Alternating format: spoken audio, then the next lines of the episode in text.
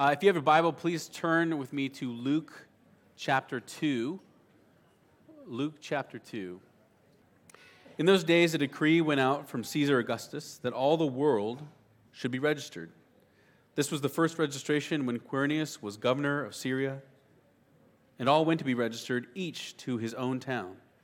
And Joseph also went up from Galilee, from the town of Nazareth to Judea, to the city of David, which is called Bethlehem because he was of the house and lineage of David, to be registered with Mary, his betrothed, who was with child. And while they were there, the time came for her to give birth. And she gave birth to her firstborn son and wrapped him in swaddling cloths and laid him in a manger because there was no place for them in the inn. And in the same region, there were shepherds out in the field, keeping watch over their flock by night. And an angel of the Lord appeared to them, and the glory of the Lord shone around them, and they were filled with great fear. And the angel said to them, Fear not, for behold, I bring you good news of great joy that will be for all the people. For unto you is born this day in the city of David a Savior, who is Christ the Lord. And this will be a sign for you. You will find a baby wrapped in swaddling cloths and lying in a manger. And suddenly there was with the angel a multitude of the heavenly host praising God and saying, Glory to God in the highest, and on earth peace among those with whom he is pleased. When the angels went away from them into heaven, the shepherds said to one another, Let us go over to Bethlehem and see this thing that has happened, which the Lord has made known to us. And they went with haste and found Mary and Joseph and the baby lying in a manger. And when they saw it, they made known the saying that had been told them concerning this child. And all who heard it wondered at what the shepherds told them. But Mary treasured up all these things, pondering them in her heart.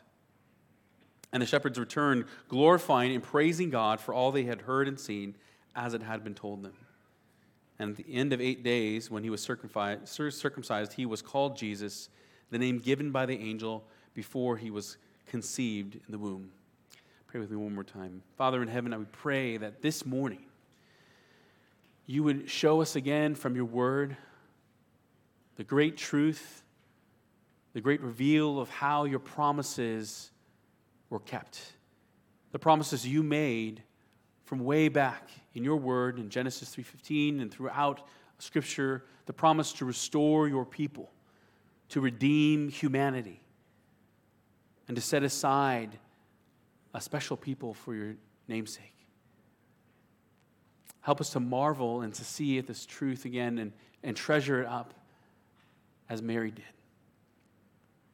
We pray these things in Jesus' name. Amen. Well, back in July of 2011, uh, I was in seminary. I was a first year seminary student.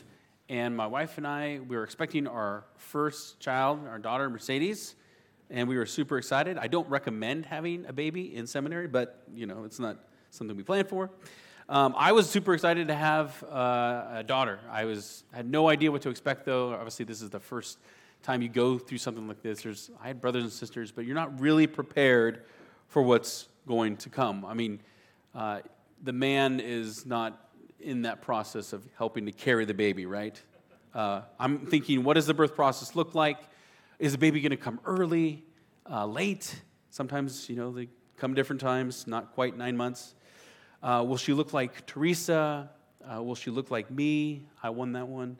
Um, as a father, I just had no idea what was going to happen. And really, I'm not a person who like medical situations. I'm not going to go into any details, but it's not something, you know, just medical anything. I, I cut my hand once and I nearly fainted because of the blood.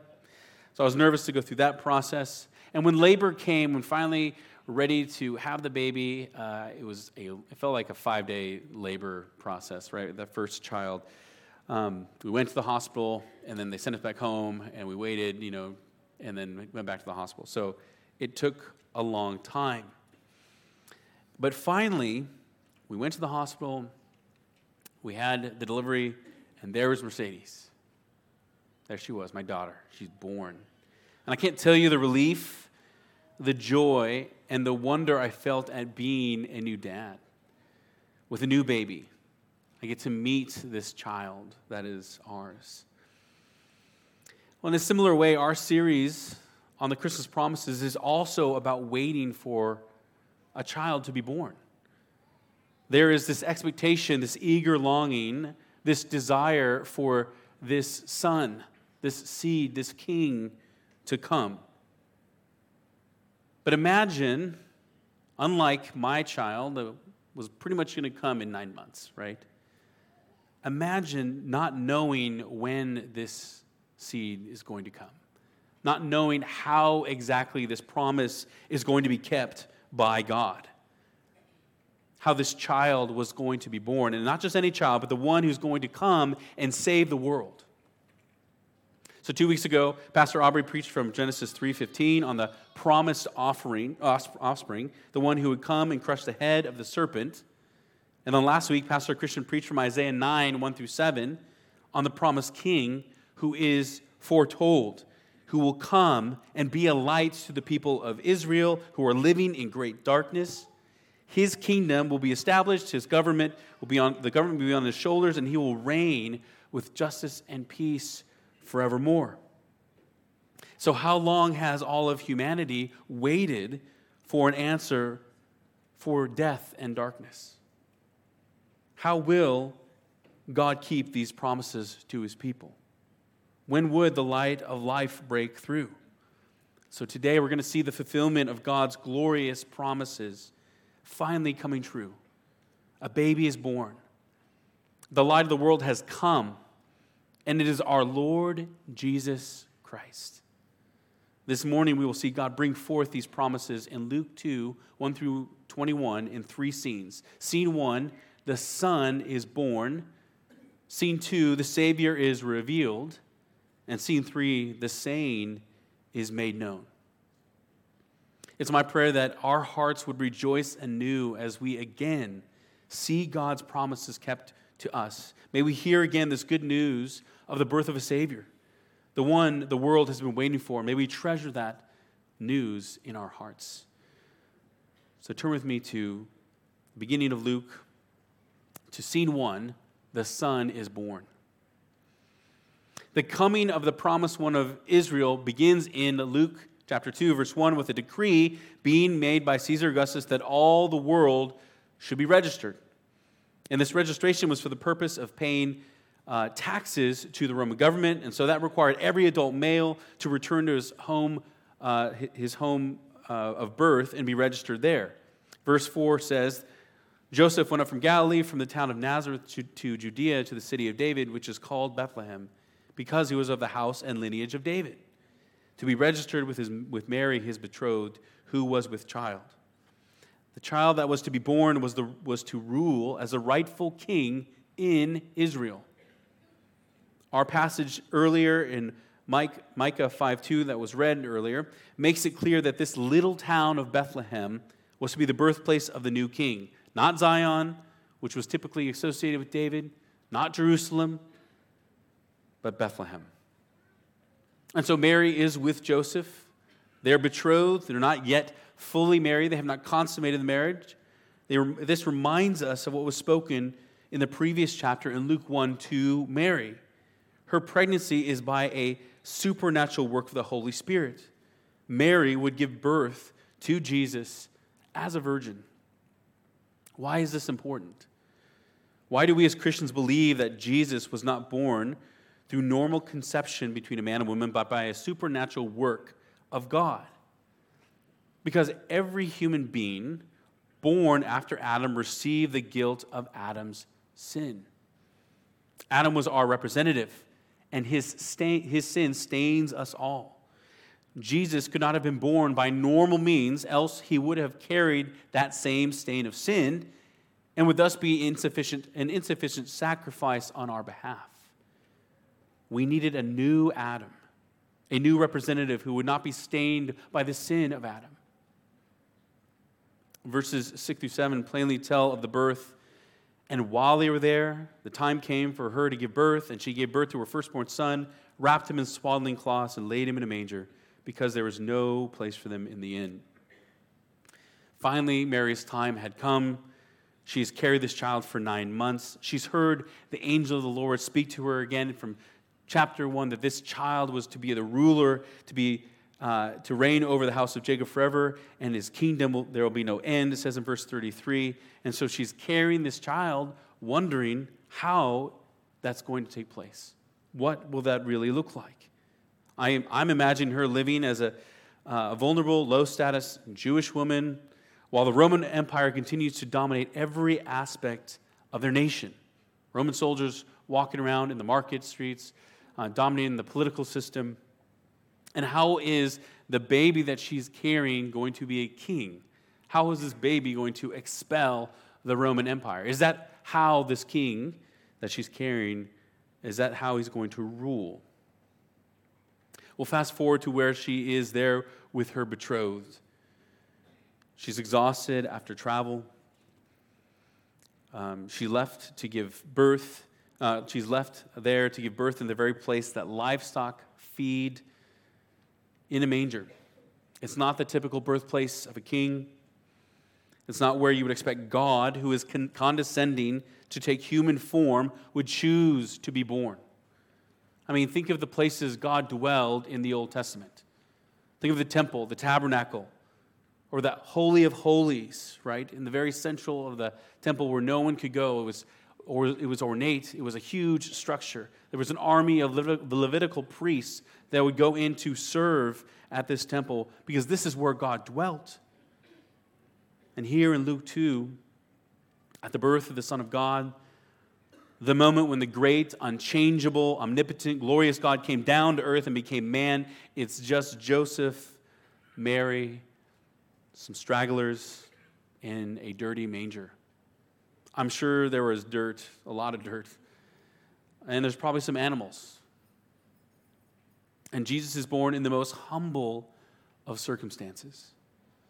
He is born a man with all of human frailty and weakness, yet without sin, while still be fully being fully God. Friends, God could have done this a number of different ways, right? God could have sent Jesus down with all the pomp and circumstance, with all the riches, might, and fame, and with an army as a conquering king. Jesus could have been born in a palace attended by a myriad of servants. But no, in God's perfect plan, Jesus has come in humility, low, and in obscurity. That is God's plan. And this is in part to make fools of those who think they are wise, to turn upside down the expectations of the whole world of who kings are and who God is. And just notice how Luke records that the ruler of the known world, Caesar Augustus. This is the most famous man on the planet at the time, ruled all over uh, the, the Roman Empire, which stretched all over Europe and Asia into Africa. Caesar was so important, he was venerated as a god, a man worshiped as God. And what does God do? He treats these emperors and Quirinius, the governor, as mere pawns to do the work of organizing a census. God uses these earthly emperors and rulers as mere puppets to move Joseph and Mary where he wants them, in Bethlehem, to give birth to the Son of God, where God became a man. I think this is a lesson for us as well. This is how God still works. You may be from certain places in the world and you think that uh, the government is the prime authority. Maybe you live right now and you think, man, the government isn't the supreme authority. And the Bible would tell you, no, it is not. God is the one who sovereignly reigns and rules. And the kings of this earth are mere puppets for him to do his will. And he does whatever he wills. And he establishes his kingdom. This is also how he works through the weakness of human beings. God works through ordinary believers like Mary in ordinary places, building his kingdom. It's through ordinary believers like you and me, and how many of you feel ordinary? I feel very ordinary. And through ordinary churches like ECC, God's eternal plans are being fulfilled. So, where things seem ordinary and commonplace, in our ordinary lives, in the ordinary circumstances of those who love him. There, the King of Kings is at work fulfilling his eternal purposes. So the Son is born. That was scene one. Scene two now, we move to the Savior is revealed. The Savior is revealed.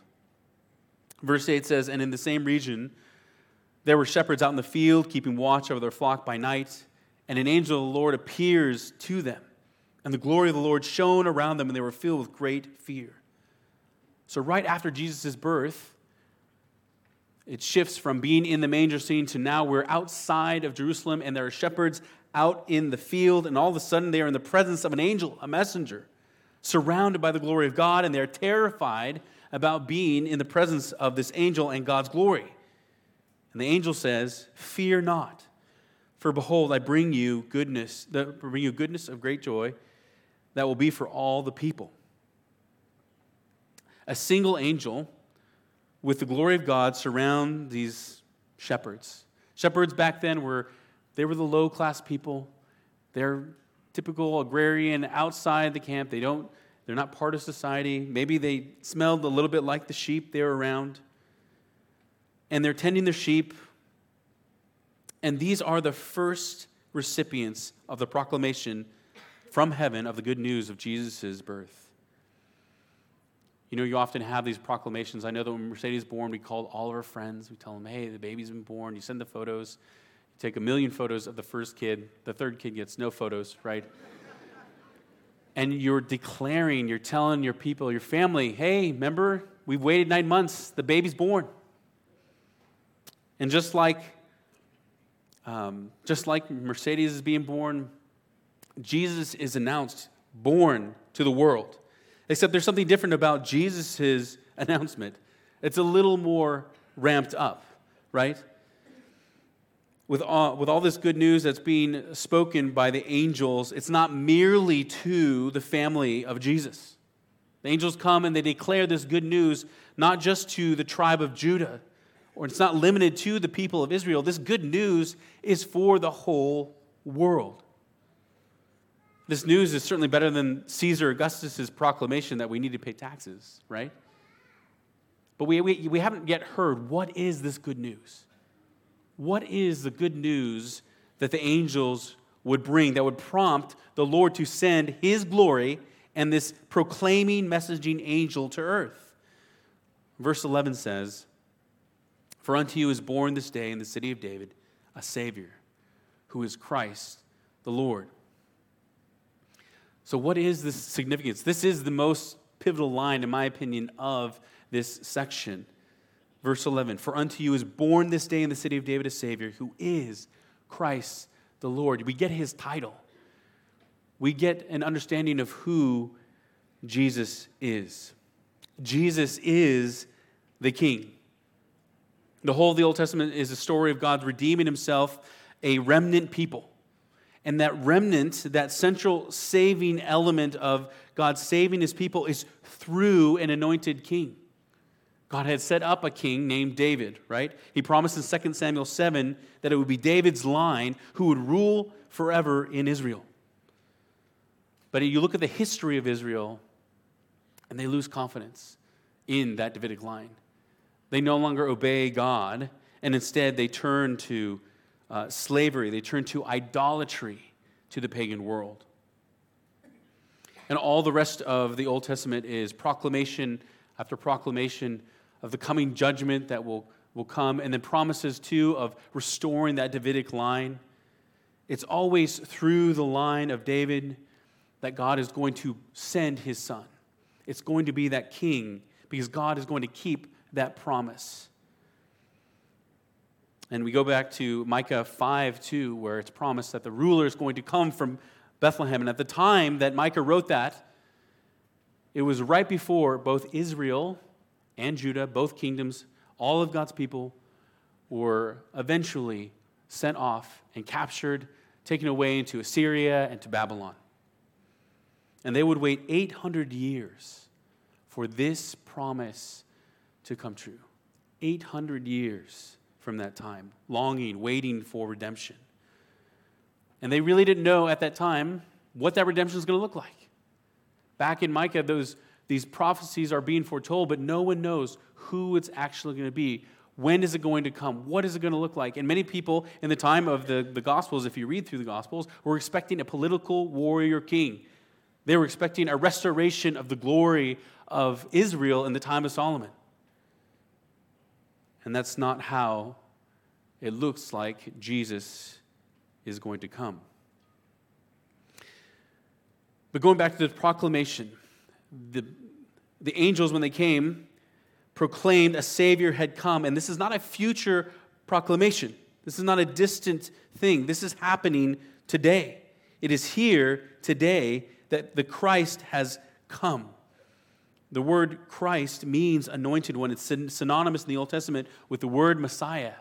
And, the, and if you look at the Old Testament, the, the language of anointing is always identified with the kings of Israel who are anointed to rule and reign. Jesus is the Savior, the anointed one, the King whose kingdom and rule will not end. This is the heralding of a new ruler, the installation of a new head of state. And the angels are saying that this has happened now. It's come to pass now. It's not going to happen tomorrow. It's not going to happen in the future. It has already happened today in Bethlehem. A Savior, the Messiah, is born. Verse 12 says, And this will be a sign for you. You will find a baby wrapped in swaddling cloths and lying in a manger. And I love this next verse, verse 13. And suddenly there was with the angel a multitude of the heavenly hosts, praising God and saying, Glory to God in the highest, and on earth peace among those with whom he is pleased. I just love this because initially you have this single angel proclaiming to the shepherds that Jesus has been born. And then when he finishes this message, when he gives the declaration, the proclamation, there is this explosion of heavenly angels bursting forth in praise to God. What a sight that would have been. It's tempting to read the story, as we might every year, and have in our minds pictures of these chubby angels, you know, these cherubs from old Renaissance paintings. Uh, or think about the massive amount of commercialization, right? You have glittering, glitzy angels everywhere. And we get desensitized to the awe and majesty of what they might represent. When the angelic beings come into contact with us mortals, they are overwhelming in their glory. Think of the Old Testament accounts the presence of God itself, the glory of God, this interaction is, is holy, amazing, and totally leaves you destitute. Think of Isaiah in chapter 6 when he sees the train of God's glory and he is undone because he has seen something that is so terrifying for him. Why is that terrifying? Why is that scary? Why does the angel have to say, Fear not? Because he is holy, and we are not. He is good, and we are not. He is righteous, and we are not. God is the consuming fire, and we are wheat and chaff that deserve to be burned up by his holy fire. In all reality, if God is going to announce back in the Old Testament time, in the time of Luke's gospel, that he is coming, his presence is going to be brought in that's terrifying because that means death. So, how can this be good news? How is it that the angel can come and proclaim good news to the shepherds, let alone do not fear? How is this good news for the whole world that is beset in sin? Well, a lot of people like to read the first part of verse 14 Glory to God in the highest, and on earth peace. Amen. And they stop reading as if Jesus came to bring peace to the world, full stop. Jesus did not come to bring peace among all the peoples of the earth just on their own. In fact, he says later in Matthew 10 34, he comes not to bring the peace, but a sword. What does that mean? It means that as Jesus comes, anyone who follows Jesus is at enmity with the world. Namely, the world is going to hate Jesus and his followers. I think you know what I'm talking about. If you are someone who follows Jesus, you have faced something like this in your life hatred, enmity, conflict. In fact, if we are living our lives and we don't have opposition to anything we do, we should ask ourselves are we really following Christ? So, no, Jesus has not come to bring peace, blanket peace for the whole world. Like the world says, you know, peace, peace, love, joy, peace. We just throw those words out there.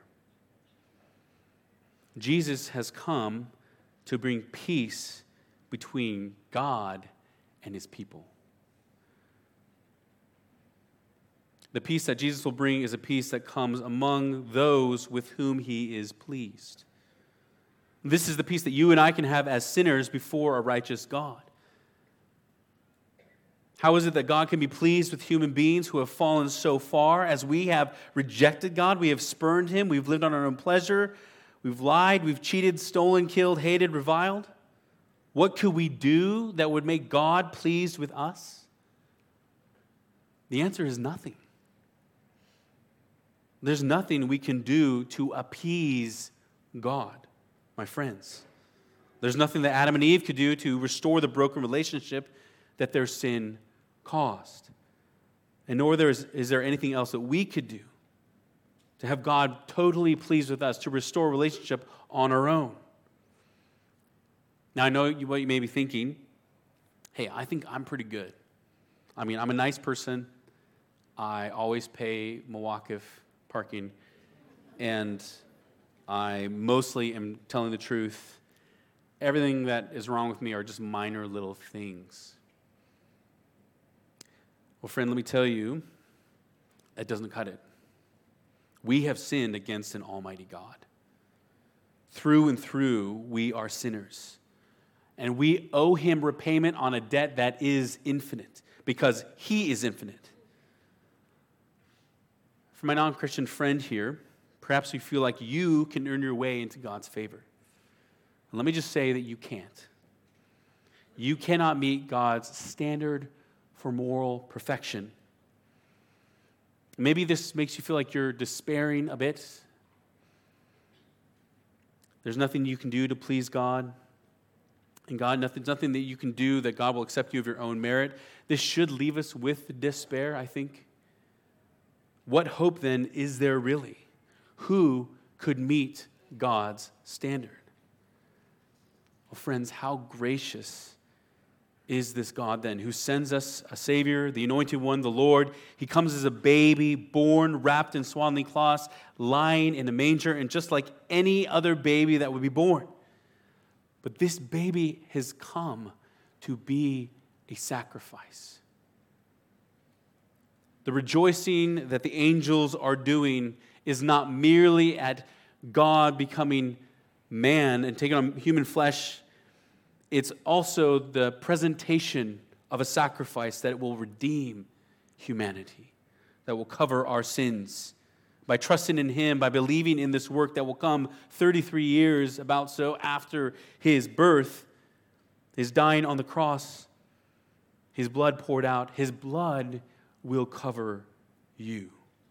This is the good news that the angels are proclaiming. This should lead to joy in our hearts. That God would make a way for us to Him through His beloved Son. And when you think about it, it's truly mind blowing. It's truly mind blowing when you think about what the angels are truly proclaiming that there is joy at something so heinous as the cross and the crucifixion of Jesus. It can only be glorious because God has so ordained it. He's planned it. And He's planned it to bring Him glory. So, scene one is the birth of the Son. Scene two, we saw the Savior revealed. And now in scene three, the saying is made known. Verse 15 says, When the angels went away from them into heaven, the shepherds said to one another, Let us go over to Bethlehem and see this thing that has happened, which the Lord has made known to us. And they went in, with haste and found Mary and Joseph and the baby lying in a manger. And when they saw it, they had, they had they made known the saying that had been told them concerning this child. The reaction of the shepherds is amazement, it's wonder, it's an eagerness to run in haste and tell Mary. But don't forget the piece that is so important. They believed. It produced faith when it was made known to them the truth of this child. The angels declare the good news to the shepherds. This is the chain reaction, right? The angels declare the good news to the shepherds, to which the shepherds respond in faith, eager to go and see the child. And then in verse 17, they run to Mary and Joseph, and they made known the saying that had been told them about the child. How does Mary respond? Verse 19, she treasures up all these things, pondering them in her heart. It's not just her. The previous verse, verse 18, all who heard it wondered what the shepherds had told them. There were other people with Mary and Joseph that heard the testimony of the shepherds, and they too wondered. And really, when you think about these shepherds, they are the marginal people. They are the forgettable people. They are unnamed. We don't have names, we just have their profession. Kind of like normal people like you and me, maybe. And they become the very first evangelists. They have heard the divine declaration about Christ from the angels, and now Joseph, Mary, and whoever else was with them have heard the same testimony from what the angels declared through the testimony of now these human witnesses. God intended the good news of the Savior being born to be carried by a small group of shepherds. This is not the usual crew you'd want to carry good news, right? When you have a king who's sending out news, you send uh, you know, heralds, you have, I don't know, flags back then or something like that. Certainly today, you send the most polished person who's going to bear the standard of the king to represent their authority. And yet, God uses a shepherd, some of the lowest people in Israelite society, to go and bring the good news of Jesus. Maybe you'd want, and this is the way I think, gosh, it'd be really easy if the angels are so convincing. Let's send the angels everywhere. Let's have the angels come at all times to all peoples and just declare, hey, Jesus is real, believe in him. It'd be really easy if it's that effective, right? No. In the perfect wisdom of God, he, he chose these humble men to herald the coming of the humble king. And notice the pattern of how God made known the word. The word comes from the angels, it produces vibrant faith, and immediately there is testimony to that good news. The shepherds immediately share it. And this is the pattern that is demonstrated regularly through the New Testament. The word of God is received, believed, and proclaimed. The good news of Jesus Christ, as you and I hear it, didn't come through the appearing of angelic beings who speak of a baby being born. You and I did not see that. We read about it, we've heard about it. This announcement has come only one time to a select few. What the shepherds saw and what they heard has reverberated throughout history in their oral testimony recorded in Scripture. So you and I know this happened not because we saw it, but because, like those in the manger, the saying was made known to us, to whomever it was that gave Luke the full account of Christ's birth. Friends, you and I now have this full, accurate, completely reliable account of all of God's revelation. We carry it in our hands. We have the full story of redemption all the way through. We know more than Mary and Joseph did back then. We have the full, sufficient revelation of the Word of God. And it's the same word that is sufficient when received and believed by the supernatural work of God, it is able to produce faith in those who hear it. Maybe this is what you need right now as you think about Christmas, as you think about gathering, you have a Christmas party, you're going to go meet with family, you're going to meet with those family members who are questioning you why do you go to that church? Why do you believe those things you do? You must be crazy. And all you want is for angels to show up and convince your family and your friends Jesus is real, and He has saved me. Friends, I want you to know that your family members, your friends, have everything that God intended them to have to know Jesus.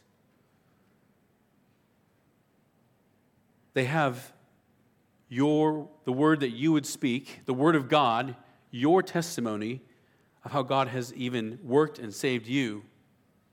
It's not the eloquence or sheer emotional will in our sharing of Christ. It is the Word of God that is sufficient. We need not feel tempted to embellish the story or feel embarrassed by our belief in the virgin birth. We need simply to tell the truth. And it is the Holy Spirit who must do the rest. I want to close with the last part of our passage this morning, verses 19 through 20. It reads Mary treasured up all these things, pondering them in her heart. And the shepherds returned, glorifying and praising God for all they heard and seen, as it had been told them.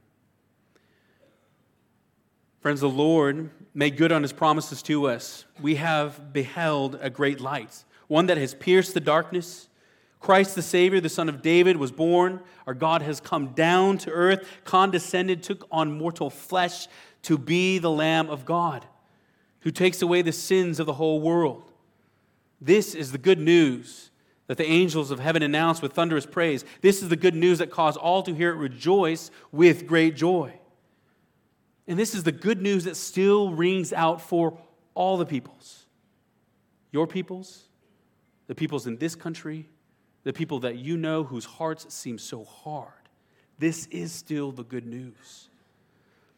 It's my prayer that your hearts would rejoice in this truth again this season, today, like the shepherds, like those in the manger that, uh, that heard this testimony.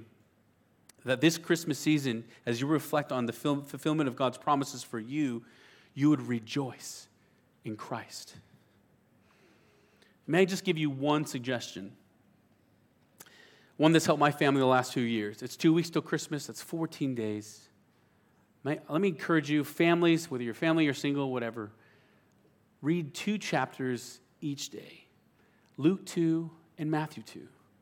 Luke 2, which we just read, is all about Jesus' birth, and Matthew 2 follows, is what follows Jesus' birth.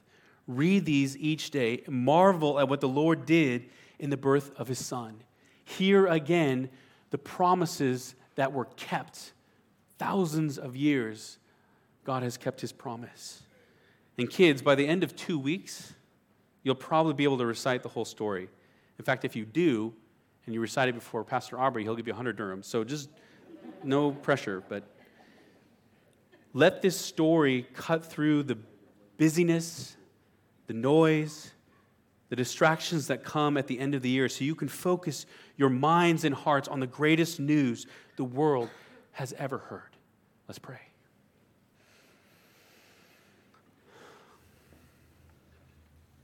Father in heaven, we can never tire of hearing this good news. It will never grow old. It will never be history only. It's not a story that is politely told. It is our only hope. We cling to these promises that you have made. We marvel at what you have done in sending your son Jesus and you have for us this treasure in your word. That we can see all the ways in which you have orchestrated all of history, every king, every mountain, every piece of uh, history, all these countries and how they've come together. You have organized and arranged so that Christ would be preeminent. And so we want that for our own lives. Help us to see in this season these promises kept. May we glorify you and encourage one another, one another in it, we pray. In Jesus' name, amen.